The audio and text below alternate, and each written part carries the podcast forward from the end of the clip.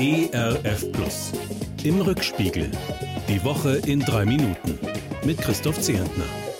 Na, das ist ja vielleicht eine Woche. Da überraschen uns Rot, Grün, Gelb mit einer Erfolgsmeldung. Ihre Ampel steht.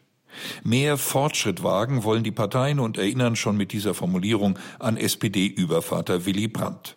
Fortschritt, das bedeutet für sie früher als bisher geplant aus der Kohle aussteigen, falls das idealerweise möglich wird, außerdem mehr Wohnungen bauen, den Mindestlohn auf 12 Euro erhöhen, Kinder finanziell besser absichern, viel mehr Elektroautos auf deutsche Straßen schicken, die Digitalisierung vorantreiben.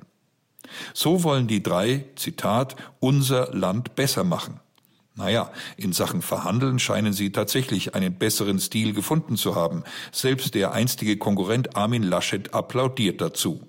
Aber dass zu ihren beschlossenen Projekten ausgerechnet die Freigabe von Cannabis gehört, empfinde ich eher als Schuss in den Ofen. Erfolg, viel Erfolg sogar wünsche ich Olaf Scholz und seiner Mannschaft trotzdem. Betet für die Regierung, für die Obrigkeit, mahnt Paulus im ersten Timotheusbrief.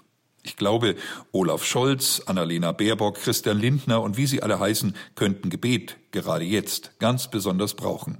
In unruhigen Zeiten wird es nicht leicht für sie werden, zu regieren und unser Land in die Zukunft zu führen. Und die Zeiten sind unruhig, ausgesprochen stürmisch sogar. Nicht nur wegen der immer schwieriger werdenden Beziehungen zu USA, Russland und China, zu Belarus oder der Türkei. Nicht nur wegen der Klimakrise oder wegen des Nord-Süd-Gefälles, das zu Einwanderungsversuchen auf den unterschiedlichsten Wegen führt. Auch das Coronavirus gibt sich gerade alle Mühe, das Regieren schwierig, ja fast unmöglich zu machen. Horrorzahl in dieser Woche, mehr als 100.000 Menschen sind am Coronavirus gestorben. 100.000 allein in Deutschland. Das sind etwa so viele wie in Städten wie Siegen, Gütersloh, Hanau oder Kaiserslautern leben.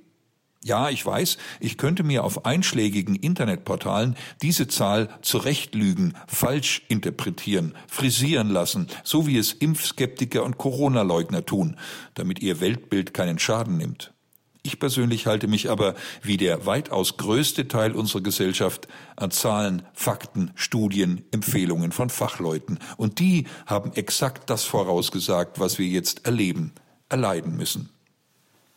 Dabei hätten wir doch mit einer ganzen Reihe von Impfstoffen, die sich nach Meinung des weitaus größten Teils der Experten bewährt haben, die Pandemie in diesem Winter in den Griff kriegen können. In dieser Woche erfahren wir nicht nur, dass man in Südafrika eine neue, möglicherweise gefährliche Variante des Coronaviruses entdeckt hat. Wir hören auch, dass sich nun Bayern-Profi Josua Kimmich infiziert hat. Der Mann, der noch vor wenigen Tagen aus Sorge vor möglichen Langzeitfolgen skeptisch über eine Impfung sprach. Jetzt muss Josua Kimmich sich möglicherweise mit den Langzeitfolgen der Infektion beschäftigen.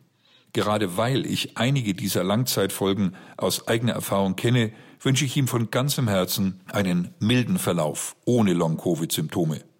Josua Kimmich und allen anderen Infizierten wünsche ich gute Besserung, den Ärztinnen und Pflegern auf den Intensivstationen ein Extramaß an Kraft.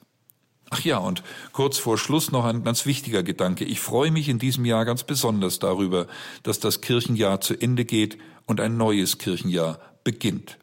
Nach einer Phase der Dunkelheit, in der wir in unseren Gottesdiensten über Tod, Gericht und Ewigkeit nachgedacht haben, sorgt ab Sonntag ein erstes kleines Licht für Freude, für Perspektive, für Zukunftshoffnung.